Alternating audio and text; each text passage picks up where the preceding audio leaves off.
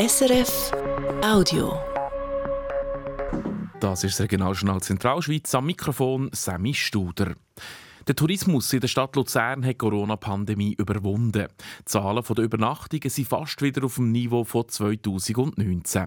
Was sich verändert hat, Gäste kommen aus anderen Regionen. Michael Zetzi. Im letzten Jahr hat es in der Stadt Luzern rund 1,33 Millionen Übernachtungen gegeben. Das zeigen Zahlen vom Bundesamt für Statistik. Zahl der Logiernächte zeigt damit um fast 21 Prozent auf, sagt Martin Bütikofer, der Verwaltungsratspräsident der Luzern Tourismus AG. Was uns überrascht hat, aber natürlich auch gefreut, dass eigentlich gerade aus Amerika, aus den Vereinigten Staaten, sogar mehr Leute gekommen sind wie vor Corona. Also wir scheinen hier äh, sehr attraktiv zu sein. Was auch positiv ist, dass die europäischen Länder, also vor allem die umliegenden, Deutschland, Frankreich, äh, aber auch Italien, eine erfreuliche Nachfrage haben, dass wir so schnell eigentlich wieder auf so schöne Zahlen sind. Die USA sind mittlerweile der zweitwichtigste Markt für den Tourismus in der Stadt Luzern. Am meisten Gäste sind auch im letzten Jahr aus der Schweiz. Andere wichtige Märkte sind Deutschland, Großbritannien und Indien. Und wie steht es um China? Da stottert es noch, sagt Martin Bütikofer. Wir haben gehofft, dass schon wieder deutlich äh, mehr Gäste aus diesem Bereich auch in Zentralschweiz bereisen. Da hat es verschiedene Gründe. Einerseits stellen wir fast fest, dass der chinesische Staat gar nicht so großes Interesse hat, dass die Leute das Land äh, verlassen. Das kann man natürlich regulieren mit knappen Flugkapazitäten. Aber wir gehen jetzt davon aus, dass im Frühsommer schon dieses Jahr äh, wieder deutlich mehr äh, chinesische Gäste äh, nach Europa kommen und somit auch in die Schweiz. Was sich bei den chinesischen Touristen verändert hat, sei, dass sie jetzt in kleineren Gruppentagen reisen.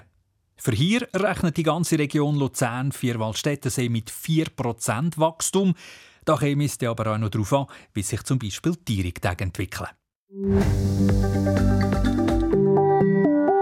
Der Bezirk Küsnacht im Kanton Schweiz braucht dringend mehr Räume für die Schülerinnen und Schüler. Der Bezirksrat will darum bis in anderthalb Jahren ein grosses Provisorium im Dorfzentrum realisieren, auf der Kaspersmatte. Weil im Bezirk immer noch viel gebaut werde, rechnen sie in den nächsten fünf Jahren mit bis zu 200 zusätzlichen Schülerinnen und Schülern. Gleichzeitig müssen viele alte Schulgebäude im Dorf dringend saniert werden und es fehlen auch zusätzliche Gruppenräume und Turnhallen. Da komme in den nächsten Jahren finanziell einiges auf den Bezirk Küsnacht zu, sagt die zuständige Bezirksrätin Sibyl Hofer.